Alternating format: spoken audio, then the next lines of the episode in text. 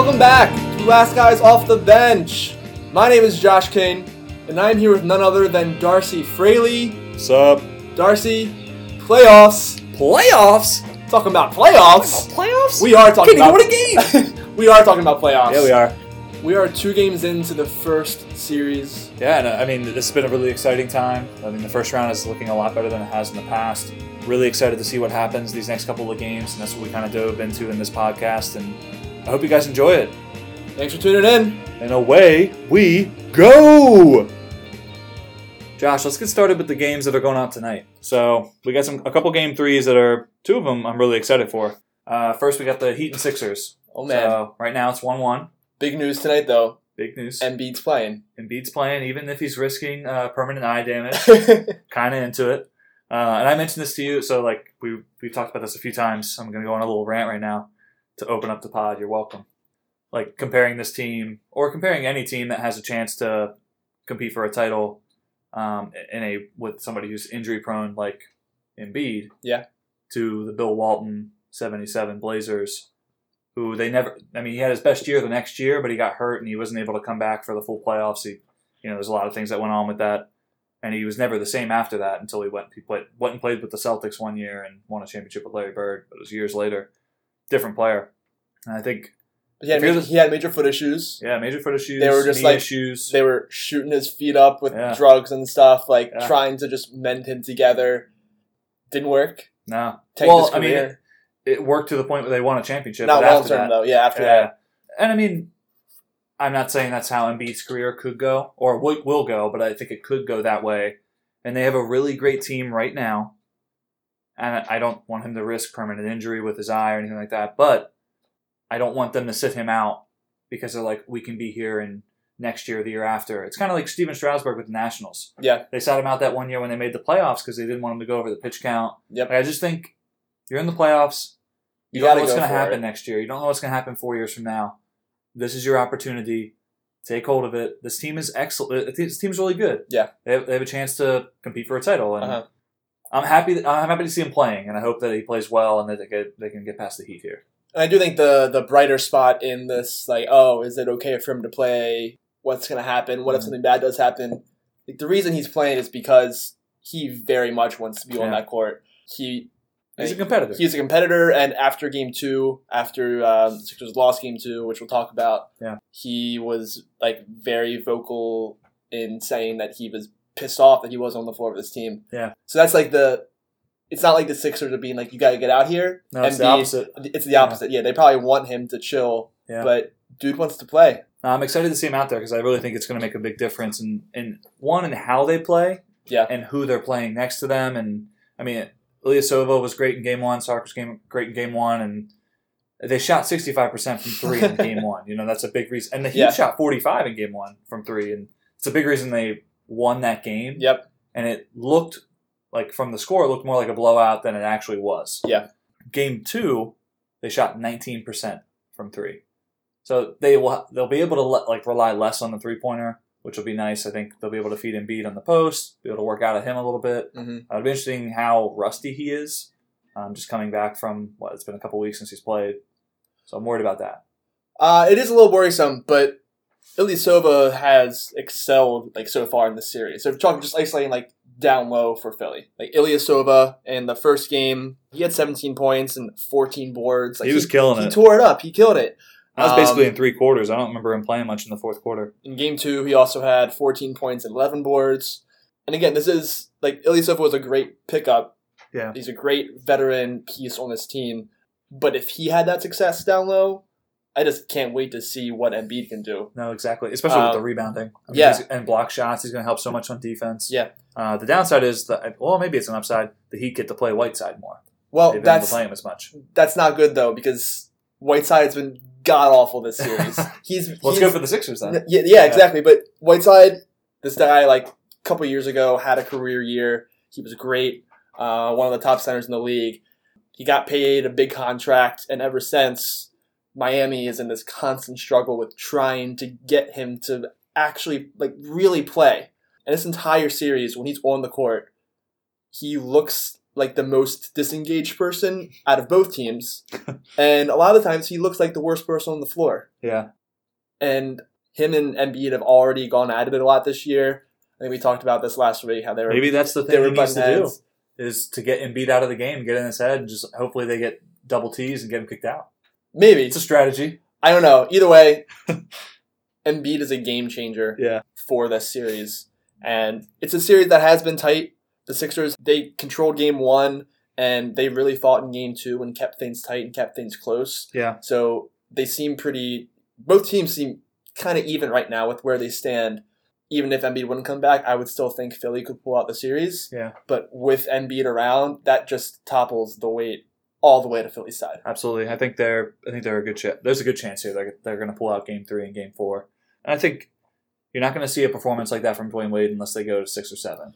That was classic Dwyane Wade. That was, was. really fun to see. And No, he it was. wasn't he was playing that well all game.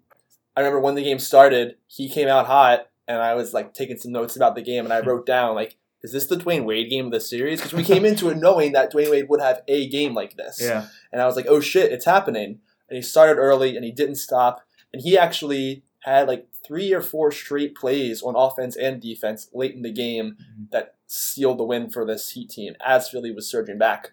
Yeah. Love seeing it. Love seeing him back in Philly. Or not back in Philly, back in Miami. Mhm. But you're right. You can't expect what he did to happen every night. Yeah, he scored 28 in 26 minutes. So can't expect him to put and on 11 of 16 shooting. He's not typically an efficient scorer. And he was a very effective, very effective defensive player too. Yeah. I don't know all the stats on defense, but I know his defensive rating was like the lowest on the Heat of Mhm. that game. So he had a big influence. What do you think Miami needs to do to to pull out some wins in this series to get past Philly?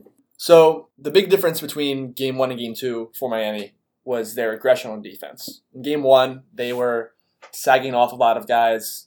They were kind of they weren't playing bad defense, but they were giving guys space. Guys like Belinelli and Ilyasova and primarily Ben Simmons. They were just kind of trying to contain instead of going at them. Yeah. And when they were trying to contain, Philly just like went right over top of them. But in game two, Chased them off the they, line. they chased them all over the Yeah. place and they were like they were playing hard from the time the ball was inbounded on the opposite end of the court Mhm. until Philly got it all the way to the other end. I know a couple times they forced a turnover or two when Ben Simmons had the ball like 94 feet away from the basket because the guys like Justise Winslow and James Johnson, Josh Richardson were just like playing right on him, literally not giving him any space. And that really kind of frazzled Ben Simmons a little bit specifically. He adjusted and he still pulled through and kind of showed some some some nice positive looks for like handling a bad moment in a lot of ways. But that's how Miami has to keep playing. They have to keep forcing these guys to like play out of their comfort zone. Yeah, I think you need more from Dragic or some consistency from him. and- Dragic disappeared. In Yeah. game one, he was literally irrelevant. I don't remember seeing him at all in game one. In game two, he started off pretty strong. yeah, Like he, you know, he came out being like, "I'm going to be in this game," Mhm. but then he still kind of quickly tapered away. Uh, he wasn't part of that second quarter where they were yeah, yeah, okay, off. he's just been absent in this series, and he's their arguably the best player. Yeah. In a lot of ways, Miami has a little bit of a luxury because they don't have one All Star like top notch player they need to kind of look to. But adversely, I mean, once one of those guys fades away, Yeah. that means way more, and it's it's really led to Miami's demise in that first game, and they're the a tight game in the second one too. Absolutely. I think the only shot Miami has here is gr- they need a great bench. They need them to continue. Dwyane Wade, Kelly Olynyk. Uh, they need something from Justin Justin Winslow. Justise Winslow, Justise Winslow, he's he's produced on defense for them, so he's got Yeah, that. He's a pest. and he's going to get in all these guys' heads. But he can't and shoot. He still can't shoot, and it's got his shots improved since he was drafted into the league like two years ago. Um, but he's still not an offensive force, and It they really terrible. they really need him to kind of turn a switch somehow. Yeah. I don't know if it's possible. Not this series. Um, Yeah. I definitely think I you know I I think I said this series could be a really long one. I I could see the Sixers honestly winning the next three games. They just looked so good in game one, Yeah. and even when they were down in game two, they fought back. They won every quarter but the second quarter. They just lost the second quarter by twenty points in game two. yeah, yeah. So like I mean it's it's hard to overcome. All right, who we got next? Let's go. Who With, else is playing tonight? let's go Spurs Warriors. um, what have you seen from this series so far? Uh, I think nothing surprising. currently the Warriors are winning two nothing in the Yeah. series. They won game one by 21 points. It was Mm-hmm. 113 92. Game two, they won by 15 points. Yeah. 116 to 101. So going into game three and four, I think you're going to see a, a Spurs team that one is riding on emotion in game three after Popovich's wife has passed away. I could see them winning that game for Pop. I think it's going to be an emotionally draining game. So if they do win, I think they're going to get blown out in game four. Yeah. Um, if they were to lose game three and we got the game four, I could see them having a very valiant effort in game four because it is a, a prideful team and a prideful organization that I think they could put together a decent game. And they'd be at home as well still Yeah. at that point in the series. So And- bench is going to play better. Yeah. Um, people like Forbes, people like Kyle Anderson, people like Murray, all the young guys, they're going to play. They should expect to play a little better at home. Yeah. Um, I still think we're going to have a good game from Manu or Tony. One of these, one of these two games. We haven't quite had a like similar to how Dwyane Wade had his game. We Yeah. haven't quite had a Manu game yet. He's had some moments, but yeah, I'm still. I wish this first team had a little bit of a different outlook because I do love watching them, Mhm. and frankly, they're just so outmatched in the series, just from a talent perspective. Yeah. That no matter no matter what they bring on offense or defense, no matter what schemes they run, no matter what adjustments they make, Yeah. at the end of the day, just through brute force, basically, the Warriors are going to be able to. Is They're going to be able to pull the series out. No one can stop KD on on the Spurs. He's shooting whatever he wants over tiny guys like Bryn Forbes and Patty Mills, Yeah. or he just going right around the bigger guys like Lamarcus Aldridge or even Rudy Gay, like whenever he wants to. Yeah. They have no one to guard him. They haven't been able to stop Klay yet either. And they're relying so much on yeah. Patty Mills is playing thirty. He played thirty-two minutes in game two. Rudy Gay played thirty-seven. I mean, I, I think they. I mean, Kyle Anderson only played ten. Kyle Anderson and DeJounte Murray They're Both are- much. they're both normally kind of key role players for the Spurs, and they have been played off the court Mhm. just with how this how Golden State makes teams Yeah. struggle. Yeah, I don't see this isn't going to end well for the Spurs. I don't think there's much else to say here. I was I was a little positive when Game Two started, Yeah. because um, the Spurs did make some like classic Game Two adjustments Yeah. after getting creamed in Game One. Marcus Aldridge played way better in Game Two, Mm. put up 34 points and 12 boards. He adjusted well to a lot of the Warriors' schemes against him. Warriors kept doubling on him a lot in Game One and really made him struggle to like figure out how to be that double team. But by Game Two, he could beat it, and that that led me to be positive, even just at the end of the first quarter when the Spurs were still kind of rolling and the Warriors were looking sloppy. But again, despite all those adjustments and despite some of those positive outlooks for a guy like Aldridge, who the Spurs need to play well to be mm-hmm. effective, just didn't matter. No, I mean, the, yeah, the more talented team is just clearly winning out here. I do want to say that in game one and game two, the Spurs are just trying to make Draymond Green shoot the ball. Mm-hmm. In game one, him, Draymond, and JaVale McGee both were really gunning on offense. Yeah. And I kept thinking, like, this is the most ideal thing for any team to make Golden State do. Like, if you can just somehow get the ball in Draymond's hands and make him shoot a three when he's a 30% three point shooter instead of KD or Klay Thompson or Steph Curry or any of those other guys, that's very ideal. Absolutely. So I am interested to see how beyond this series, when the Warriors do have like more of a challenge ahead, Mhm. I'm interested to see if other teams are able to exploit Draymond on offense a little bit and really try and key in on letting some other guys beat them instead of KD or Klay or Steph. you have to. That's the only way. what else are you going to do? We probably could have stopped talking about that series like three minutes ago or immediately.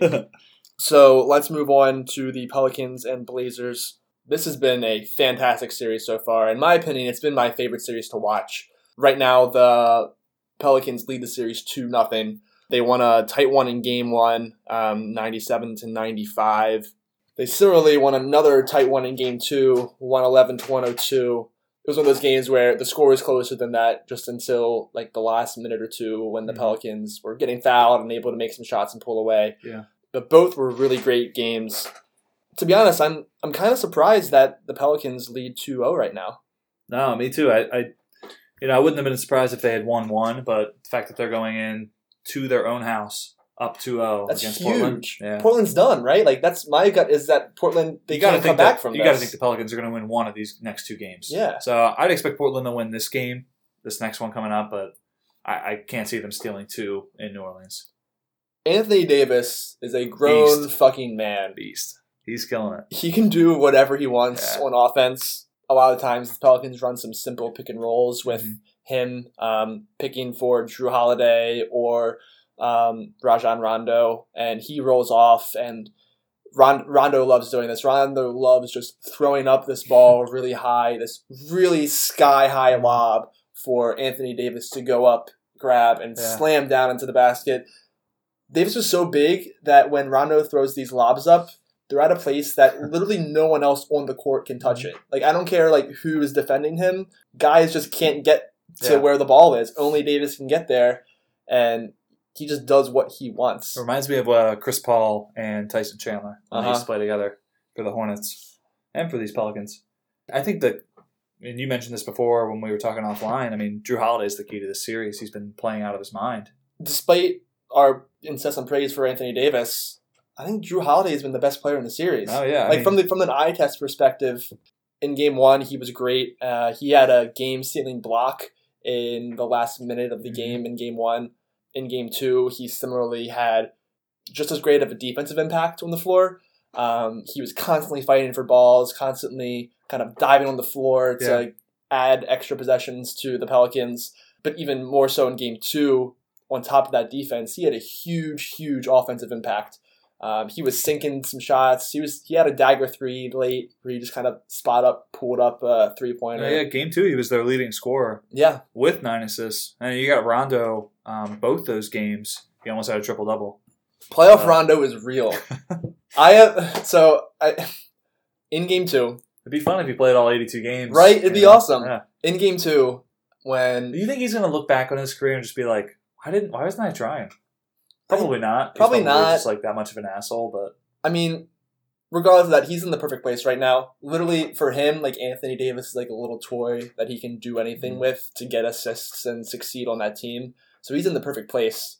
Uh, he is the perfect pairing for Jrue Holiday. Having Rondo at point guard and having Jrue Holiday play at shooting guard really allows him to kind of escalate his game a little bit. He's able Yeah. to work in ways off the ball that he wasn't able to do when he had to play point.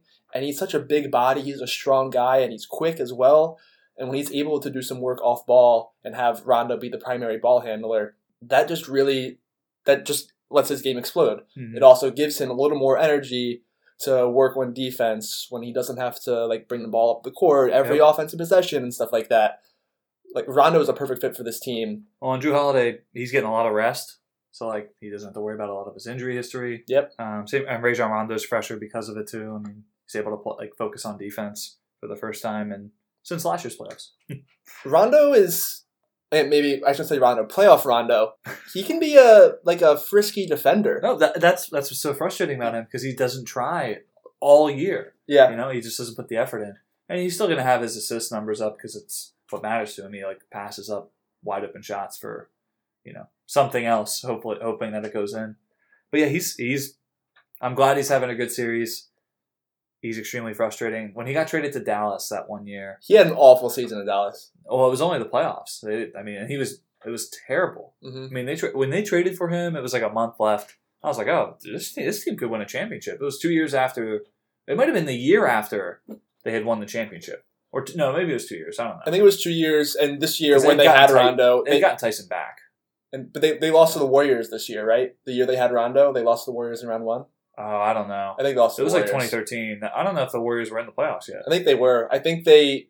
I think, gosh, I don't 20 really know. I think they the Warriors won their first series in the playoffs, Mm. and then got bounced in um, the second one, I believe. Antonio. But in that second series, even though they lost, it was still kind of an awakening moment. Like, oh shit, this Warriors team could be for real. Yeah. And then next year, they ended up exploding uh, onto the scene a little bit. Yeah. Either way, I'm all here for playoff Rondo. In the year 2018, playoff Rondo outplayed fourth quarter Damian Lillard in game two of playoff series. and I've never been more okay with it, anything in my life. Yeah. Um, it's Well, he's just worried about being uh first team All NBA or being an All Star. That's what he's concerned with. who, Lillard? Yeah. Always bitching about that. Lillard and CJ McCollum have both been super ineffective for the Trailblazers Yeah. um, in this series. And a lot of that's because the Pelicans are really trying to key in on them. Uh, they're really getting the ball out of their hands. They're making guys like Nurkic and Ed Davis and Yeah. Mo Harkless and uh, Zach Collins. They're making everyone else but CJ and Lillard score the ball, Mhm. and they're they're saying like if you're going to beat us with with everyone but your two best players, that's fine. Yeah. Do it. You know what I want to see them do in Game Three, the Blazers? What? I want Evan Turner to handle the ball. I want CJ and Dame off the ball. CJ or er, not CJ Dame needs the ball though. They both need the ball. I don't know. I just want. I want to see what happens. With Evan Turner, Yeah. like you want Evan Turner to I have want the to turn ball. back the clock. oh man. Yeah, I'm feeling it. I to see what happens. I I want. I want. I would love to see what happens. I want and a 12, at it. 6, and five. No, hey, he's had a bad series. He's not playing that much, honestly, because he can't. I mean, it's, this is a terrible team for him. But Yeah. I don't know. I, want to see him switch it up. Maybe uh, play Ed Davis more. I mean, he plays good defense. He can score the ball if you give it to him in the right spots. Um, Davis is one of those guys um, who He never no- hurt you. he never hurts you, and specifically in relation to Anthony Davis, Ed Davis. Although he can't stop Anthony Davis, Ed Davis can make him work. Yeah. And when you have guys like Anthony Davis, I've said Davis like ten times, Yeah, it's or guys like even like LeBron or Giannis, or these guys who are literally unguardable. Yeah. The only thing you can hope to do is make them put in energy to do those things that you won't be able to stop. Mhm. And Ed Davis has shown that he can be that guy.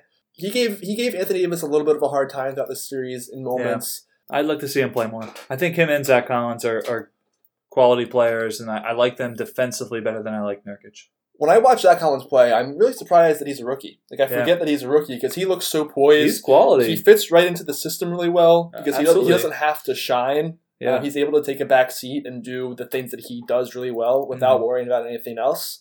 And I'm really I'm excited to see how he progresses in his career. This is his first year, and he's Yeah. he's doing stuff in the playoffs. Yeah. He's helping this team in the playoffs. That's a big deal. Yeah, I expect him to win Game Three, but uh, maybe the series will go six just out of sheer will from the Blazers.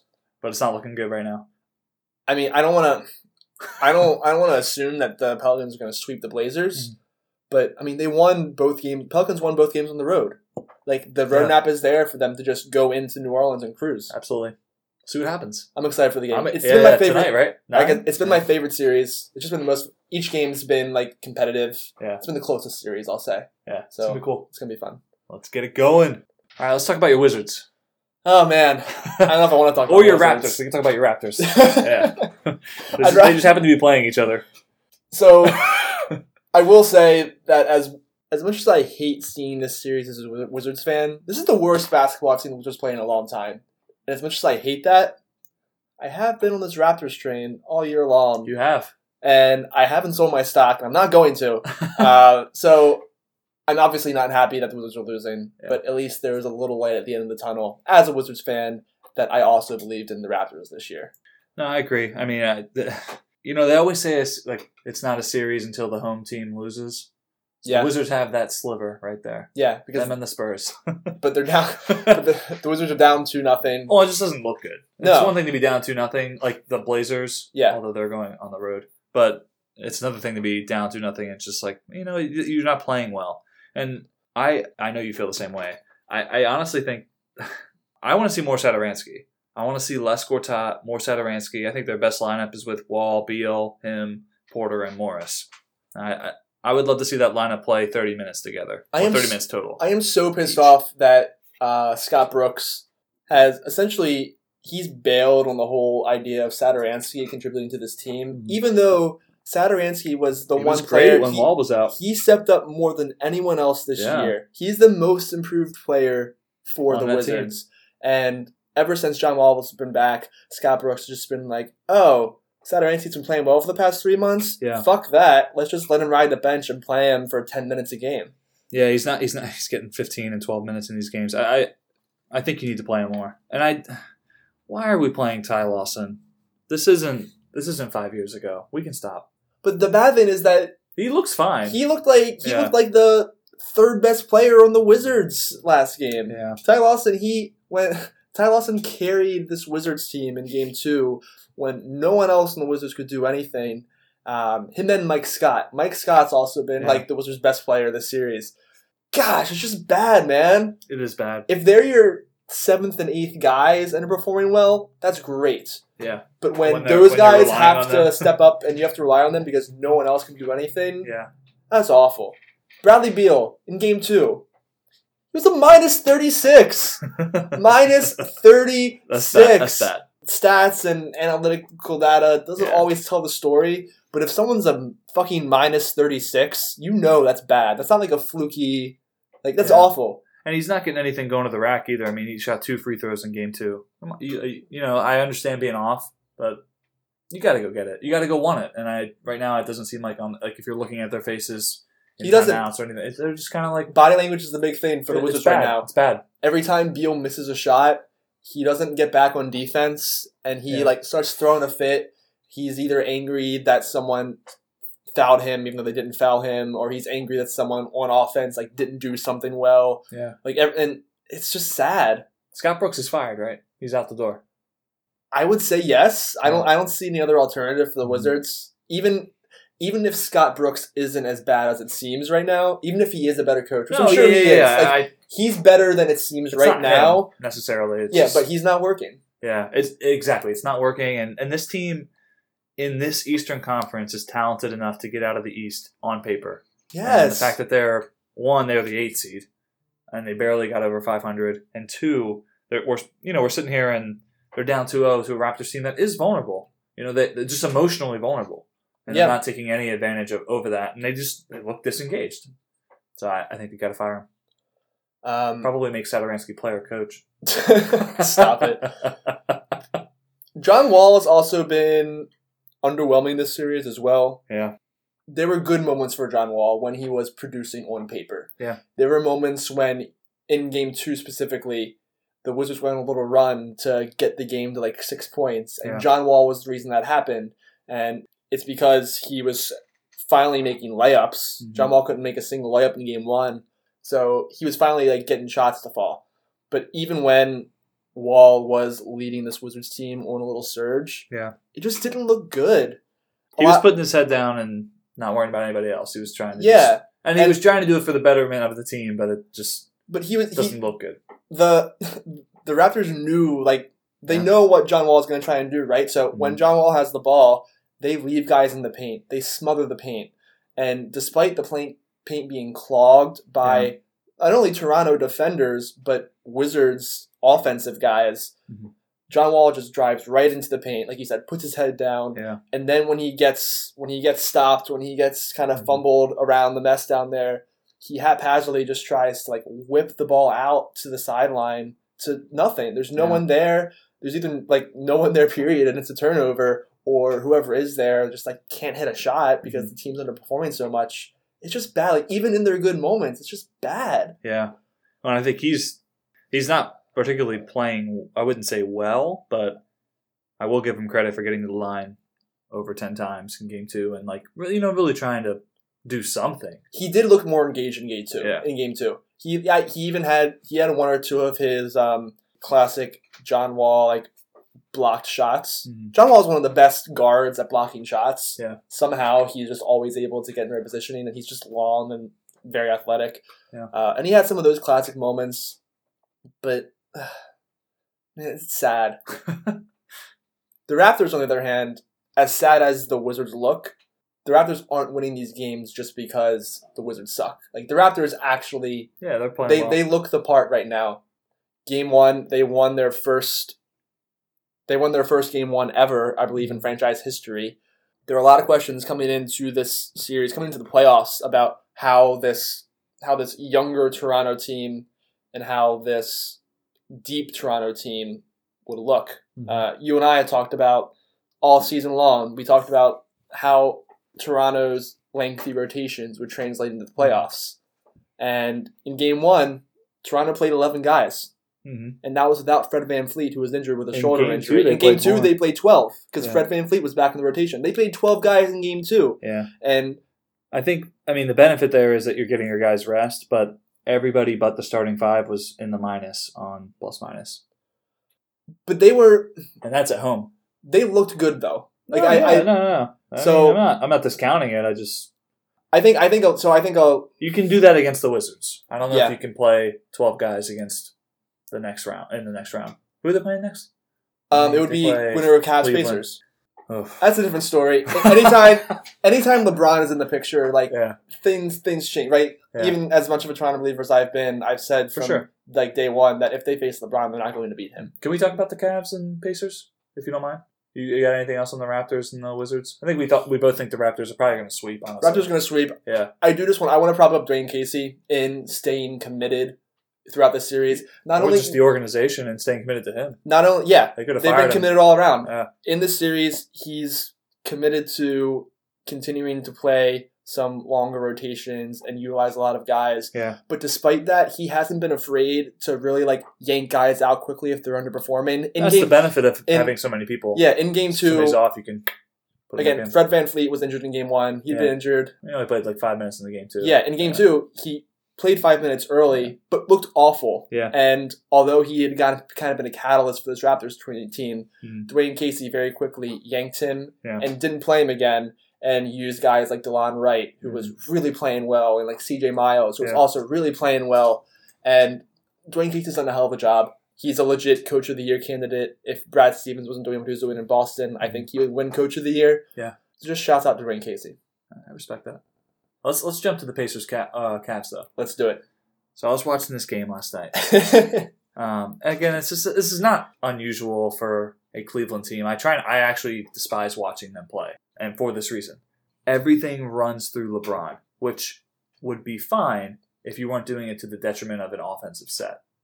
I haven't seen the Cavs play. An, I have an offensive set in years.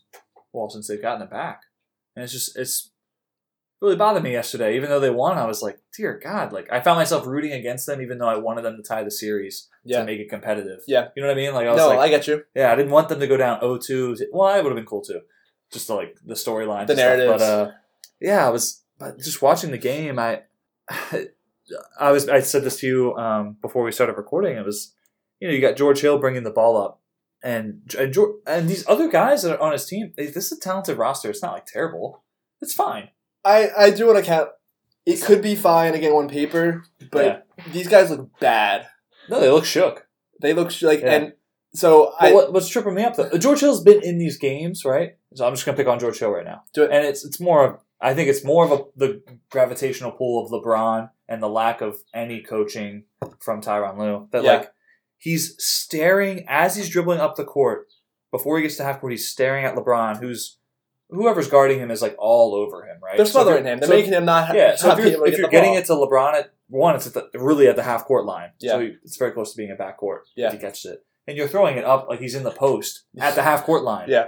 And George Hill's staring at him, and the guard who's guarding him is go, like letting him go. Like if he wants to go right, he can go right. Mhm. And LeBron's on the left, and it's just like it's just really frustrating to watch such an amazing talent and such a great player be be playing that way when I think that we could move, be moving the ball a lot better. I agree, but I also think this Cavs team right now is trash. Oh yeah, you they, know what I mean? Need Like him. They need him, right? they- They, I get it. they have to run through LeBron because no one else, no one else can Yeah. produce. I think this is what I would do. We've I've said this many times, listen, and it might not work. I think you need to run through Kevin Love at the high post, so and I think you're going to get LeBron the ball. It's not about Kevin Love shooting. Yep. It's about letting him not have to from half court score every basket. He had 50 point, what, 47 points or 46 points. It's like it's just it's really debilitating to watch. And I again, I found myself rooting for Indiana because I was like, well, this team is actually doing something. They're moving the ball. They're finding Darren Coll- uh, Darren Collison, Darren Coll- Darren Collison. Collison, Yeah, Darren they're, they're finding they're finding him in the corner, or they're finding him on the wing after they made a couple passes. It's like wow, it's like it looks like basketball. It's, it's hard to watch. Hopping back to Kevin Love, we've been talking about how much we want to see him play in the post, the, High post. e- high post, ever since we started this podcast, right? um, yesterday there was a three minute stretch to start the fourth quarter Yeah. where LeBron was off the floor, And, and, they, they, were were doing that. running things through Kevin Love. They weren't they weren't running sets through him on the high post, Yeah. but they were getting him the ball in the post Yeah. and letting him work down low. And he carried this ca- he carried the Cavs team when LeBron was off the floor for Yeah. three minutes. Three minutes is a lot of time for LeBron Absolutely. to not be playing. Yeah. Normally he hops out for a minute, has a quick bit of rest, and then jumps right back in. But Kevin Love carried them, and that was mm-hmm. great to see. It was also great to see from the Pacers' perspective. LeBron put up 16 straight points for the Cavs in the first quarter. Yeah. He had twenty points in the first quarter. Yeah. Once it ended, I forget how much he had. What he had to have. I think he had like 25, 30 points at half. Yeah. Yeah, I Does- know we ended up over 45. Despite LeBron, he had forty six in the game. 46. Despite LeBron doing that early on, the Pacers were just like, okay, Yeah, they hung around. like just they're. They It was like it was like it. nothing. They They were like, like a good team. oh, you're putting up 46 points. Yeah. Fuck that. We're still just going to keep playing. Yeah. And they didn't they didn't get frazzled. They were poised. Mhm. They stuck to their game plan. They were playing hard and smart, and that's how they were able to to make this game close. Yeah. The Cavs only won by 3. I And honestly can you believe that? Can you believe that in a game when LeBron put up 46 points and in a game when the Cavs defense held the Pacers to 97 points? Yeah. 97 point effort from the Cavs defense, Yeah. 46 point effort from LeBron on offense, and the Cavs only won by three No, points. exactly. That's, that's- scary. It is scary. I, this this series is going seven. I, I just exa- only because I think LeBron can drag them through it. And But I, I could you could see the Pacers winning it just watching that game, and you're like, I, I love going on? I love seeing LeBron take things to this next level like he did No, in game two, awesome. and it's awesome. But I don't. He's never had in in in round one, game two of a playoff series. He's never had to turn on that switch like Yeah. this early in a postseason. Normally, he saves the shit Yeah. for for the Eastern Conference Finals, for the finals Mhm. itself, like playing somebody in the West, like. He's always able to do this, but normally he's able to save it until he really has to. And sadly, right now, he has to in round one versus the fifth seed. And this was they were at home these two games, so they're going away, Seco Fieldhouse, and that place gets a little rowdy. Indiana, And they haven't. Indiana has a great fan base. Yeah. They love their basketball. I mean, it's going to be tough for some of these guys to play. I, mean, I think you're going to have to rely on more of your veterans if you're Cleveland. And who's that? Kyle But one Korver? better, like Cor- yeah, yeah, Korver and, and Korver had a, he was Jose, fine. Jose Calderon, like what? Yeah, and you can't play Jose Calderon more than 15 minutes. Like you just you, you literally can't. So In, in game in game two, you can't play. You can't trust Jeff Green. Okay, all right, I gotta I gotta rant for a second too. All right, so Jeff Green started game one. All He's right, been doing this shit for Jeff Jeff 12 Green, years, man. Jeff Green started game one. Jeff Green's notorious for having like random moments throughout the season where he'll put up like yeah, where thirty he dunks points. on two dudes, and you're like, He oh dunks on two God. guys. He has a great stretch, and he sucks your team in He's and your fan base in. Yeah, he sucks your fan base and makes you think like, oh wow, Yeah. does Jeff Green have this? Like, is he like this? And then once you start thinking that, literally as soon as that light bulb turns on in anyone's head, he goes 0 for 8 in the next game, like he did in game one of the playoffs. So he started game one, went 0 for 8, didn't make a shot. Ty Lue announced before the game at a presser that he was going to make some like bold moves to the Cavs starting lineup, blah blah blah blah blah. He's got to be He, fired, dude. he, Ty Lue, Ty Lue ended up he started George Hill, Kyle Korver, J.R. Smith, LeBron at the four, and Kevin Love at five. He took Jeff Green out of the starting lineup. And everyone was like, even the announcers, they're like, "Oh wow, you have to really applaud Ty Lue for making this great lineup change and such a smart decision, such an innovative move." Yeah. Are you kidding me? He he took the worst player off the floor. He took the worst player on the floor off the floor. Like, why are we praising this guy for for doing absolutely nothing? and he, well, he's done that thing all year. Yeah. So, great job, Ty Lue. I, yeah, I, they need somebody.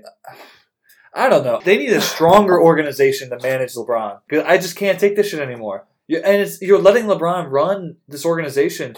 Great for LeBron. Good for you. I love it's that LeBron- his legacy. I love that LeBron has empowerment, but he hasn't always made the right moves. And Yeah. some of his worst moves could have been prevented if, like you said, you have a you have a GM, you have a front office, you have Yeah. a coach who can kind of say like, you know, we don't agree. I don't know how you would approach the situation, but who can kind of push back a little bit. Yeah.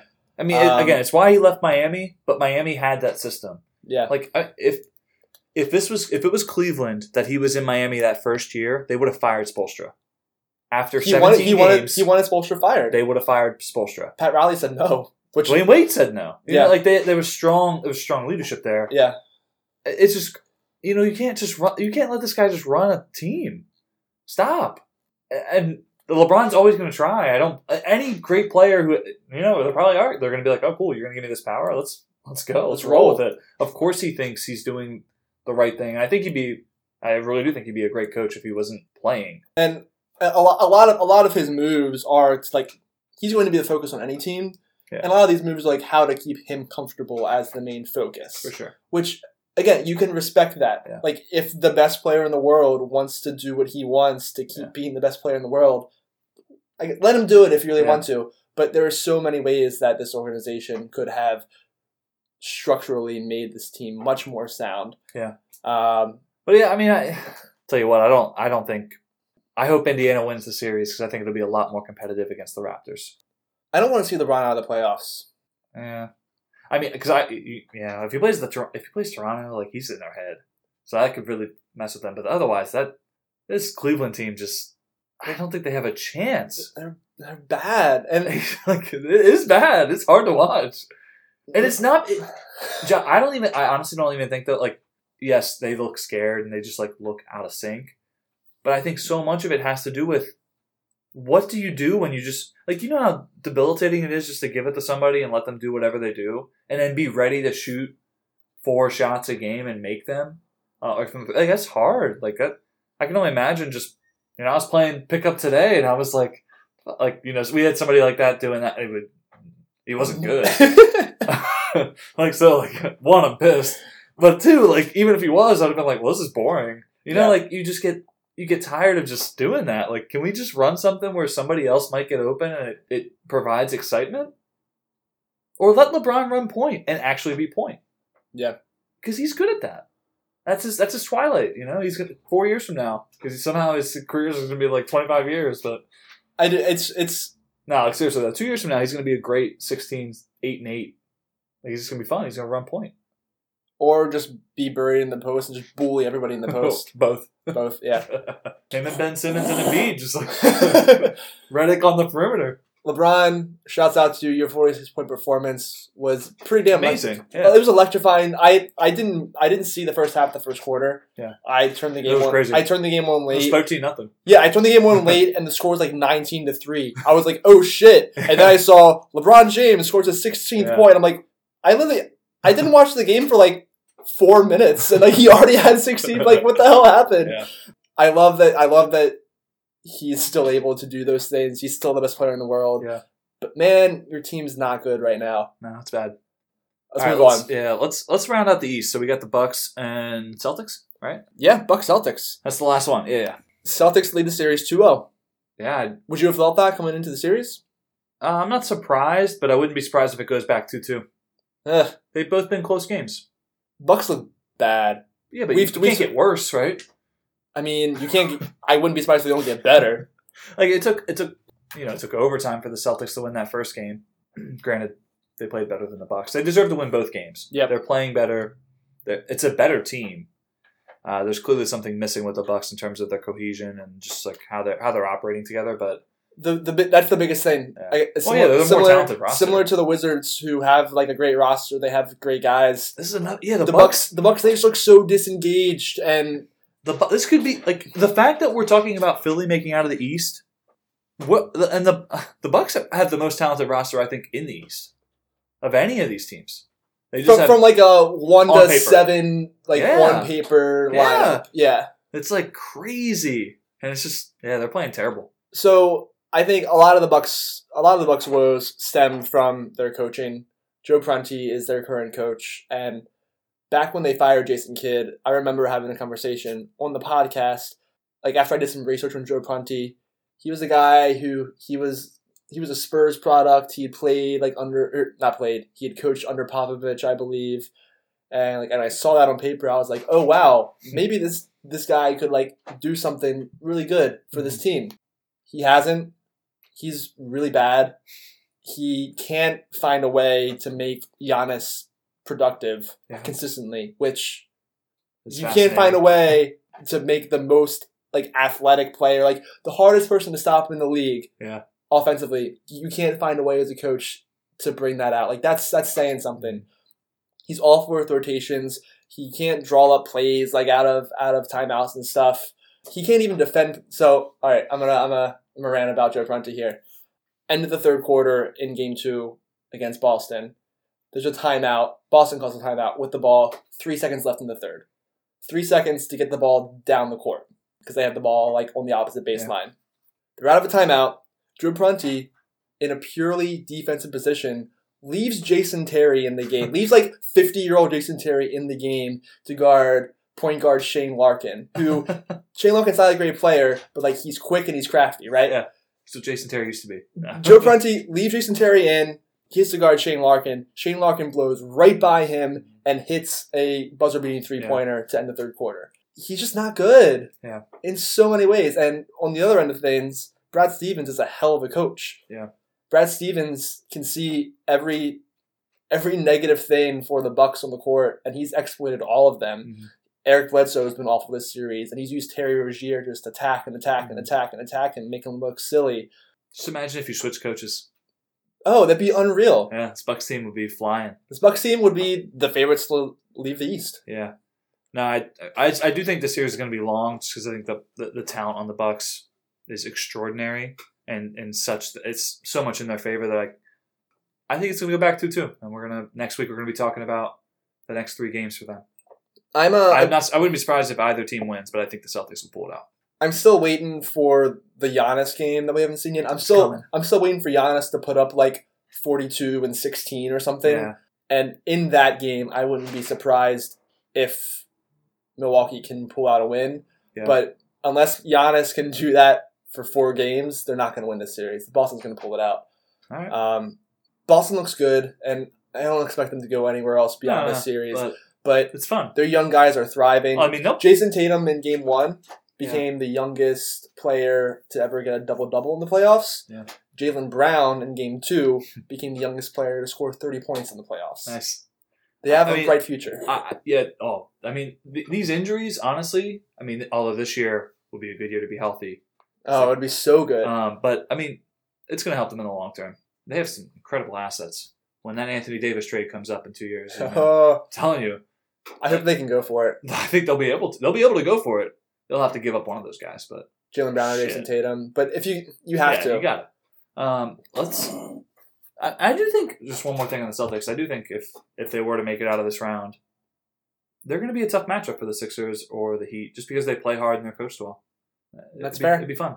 I mean, especially against the Heat. But if the Sixers make it, I think they'll give them a hard time in terms of just bothering them and pestering them. It'll be a long series. Totally. I can, see, I can see will that win, from a talent perspective. Like the Sixers would be able to. they're coached well and they're Just talented, pull so it I think out, like, able to pull it out. It'd be an overload on that yeah, end. six but- or seven. All right. Yeah, I, hope, I Um, hope that can happen. I would love to see that series. Yes. Let's uh, pop over to the our, our least favorite matchup in the West: Rockets Wolves. Rockets Wolves. To no surprise of our own, we have the Rockets leading the series 2-0.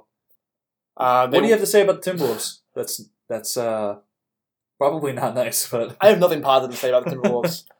Timberwolves have looked so uh, they looked awful in game two. Okay, in game one, they actually they fought a little bit. They kept game one tight, and they weren't able to pull out because James Harden threw on his little MVP hat and we're just like, I'm going to win this game. Yeah. So you know you can't win those games, no, no. but Expected more of an effort in game two, and Jesus. even in game one when they won, they're not doing anything right. So Yeah. Karl-Anthony Towns, throughout this entire playoffs, throughout these two games in the playoffs, he has 13 points. yeah, I mean, 13. in in game two, he only had like nine shots. In game Yeah. five or in game one, he had like five shots. I think that speaks more to not him to the coaching.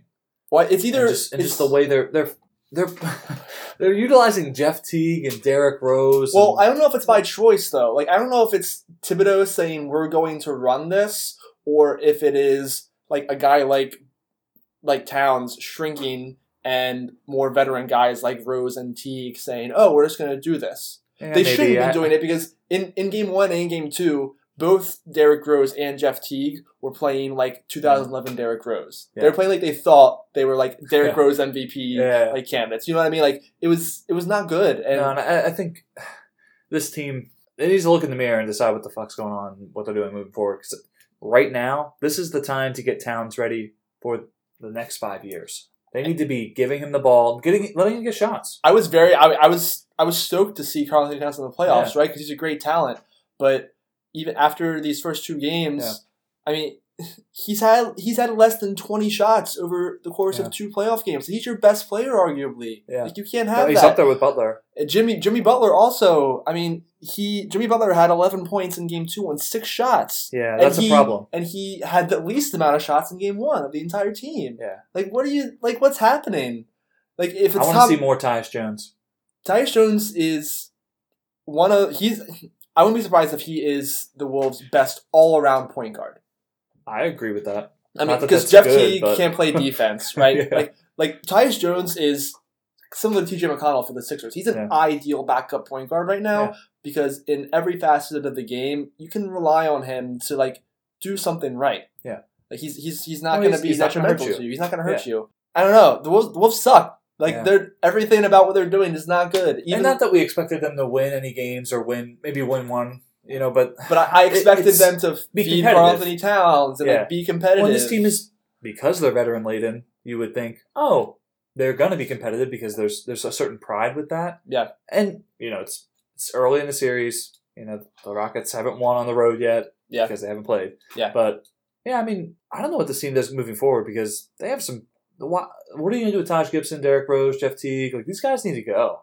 And if you were going to do anything with them, it would have had to been this year, right? Yeah. Because you can't expect them. Like Taj Gibson's played great this season. He's been, he's yeah, but he's and that's fair. Like to, okay, you got into the playoffs, great, but it's to the detriment of uh, Dang, right? Or Dieng, or what's his name? Gorgui Dieng. Yeah, Dang. Like that. Yeah.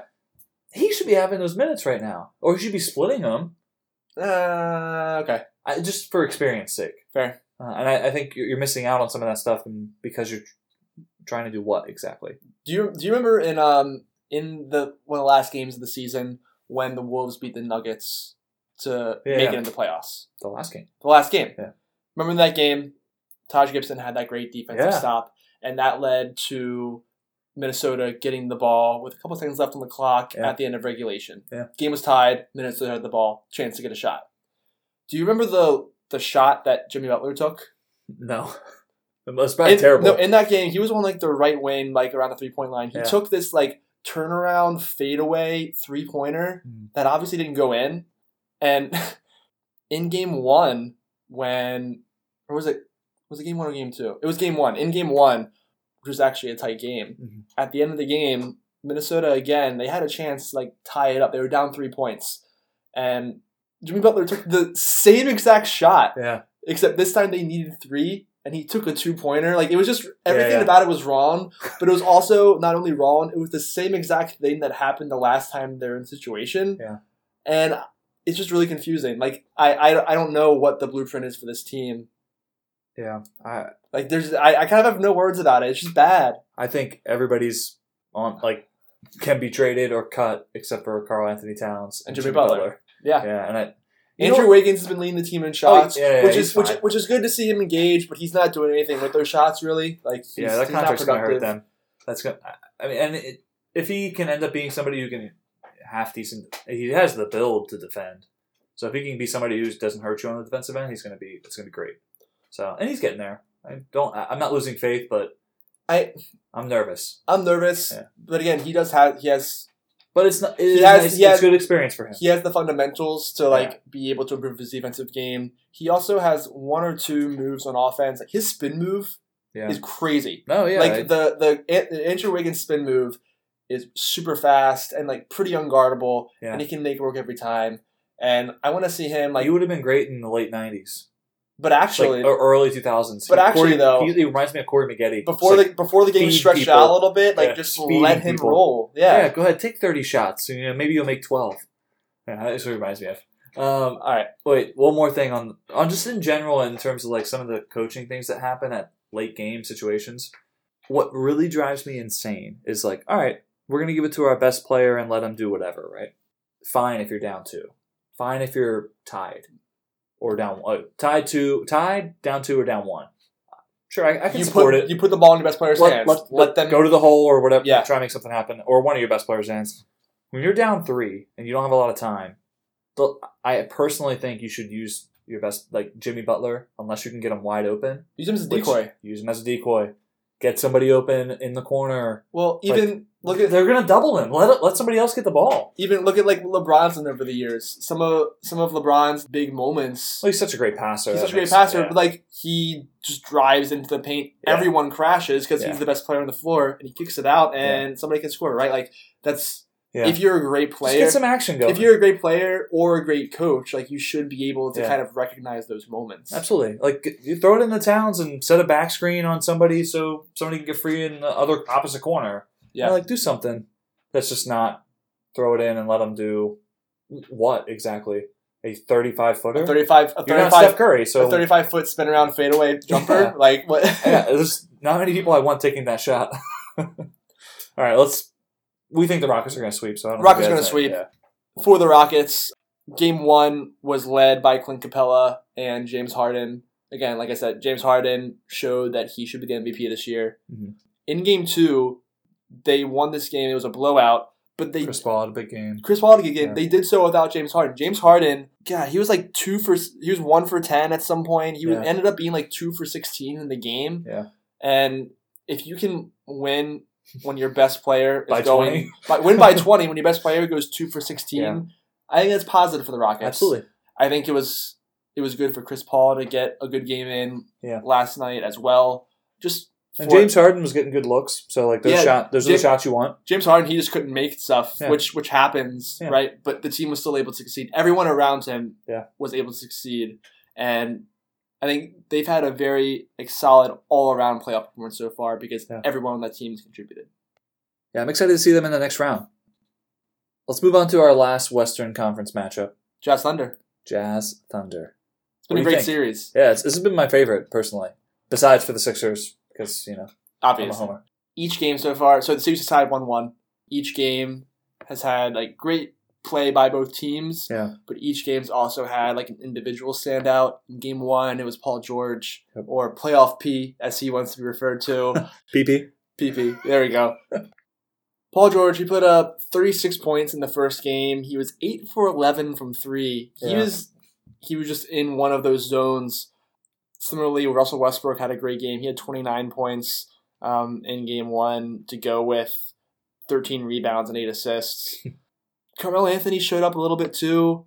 Uh, I know you've been rooting for Anthony to kind of have some moments in the playoffs. I expect him to have a big game in this series. he like- hasn't. Like no, no, he hasn't yet, but I expect him to. I think he can win one of these playoff games in game three or four when they're on the road and the crowd's getting a little rowdy and PG that PP doesn't have it, uh, and maybe Westbrook is just doing Westbrook things. I I think he could have a big game where he has 27 points and a couple of rebounds and really pulls it out for them. I think the story of game one was OKC having more star power. Yeah, When it came down to it, OKC, they were just able to do what they want. Again, their two best players were basically the best players on the floor. Yeah. And that's the ideal position for any Absolutely. game, let alone in a playoff series.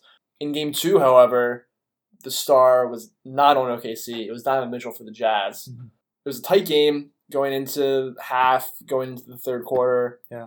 Leaving the third quarter, going into the fourth quarter as well. Uh, it was a really scrappy game, and so AKC or OKC has more talent. I think that's like you can plainly see that. Yeah. But last night's game in game two, it was a scrappier, yeah. um, just tougher, almost slower game, Needs and to be for them to win. and that was the that's an Yeah. ideal way for the Jazz to pull something out. Yeah. And Donovan Mitchell, rookie, Looks great. looked fucking awesome. Yeah. He had This is great he experience for had him. he had like eight or twelve points in the first half. Yeah. Uh, he didn't have a great game in the first half. He didn't look bad. He just like didn't he didn't put up the numbers right. Yeah. He ended up with twenty eight points because in the third and fourth quarter he was rolling. It was it was unbelievable. Yeah. He I talked about earlier uh, Andrew Wiggins spin move. Donovan Mitchell has this crazy spin move. Yeah. That's probably already like one of the best in the league. It's so fast. He's so quick. He's so good around the rim. Yeah. He was just leading the charge for this Jazz team. And they they had actually been down over ten. They were down double digits after Mm-hmm. OKC went on a run in the third quarter. OKC had a lot of big plays, like some defensive stops. They were sinking shots. And in the third quarter, it looked like the game was over. Yeah. But then OKC went cold. Um, Donovan Mitchell got hot, and he Mhm. carried this team to the promised land and got them the win. Yeah, It was it was remarkable. great experience for him, and I, I think this series is going to be enlightening for him. And if they make it to the next round, it's only going to help you know his progression and this team move forward.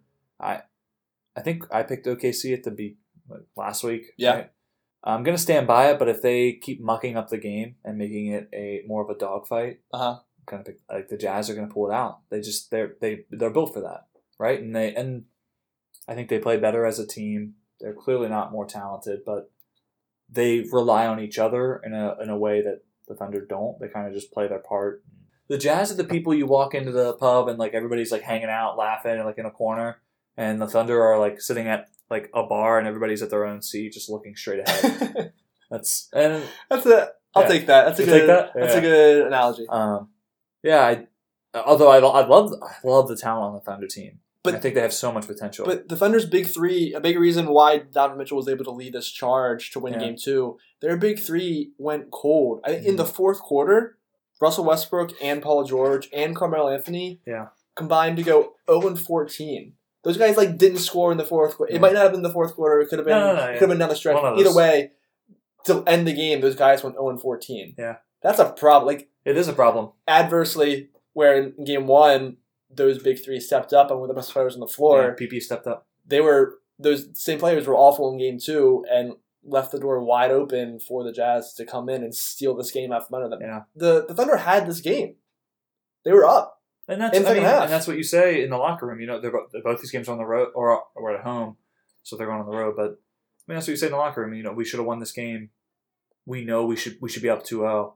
Let's go get this one. I think Carmelo's washed late in the game as a part of that 0 and 14 movement for that big three. He had this ridiculously just inadvertently Yeah. awful three pointer. And it's I I, just- I, I don't even need to describe it for you to understand oh, what Oh, that yeah. looks like. Like you know exactly what I no, mean. no, no, yeah. I just I don't think he's I don't think he fits well next to Westbrook.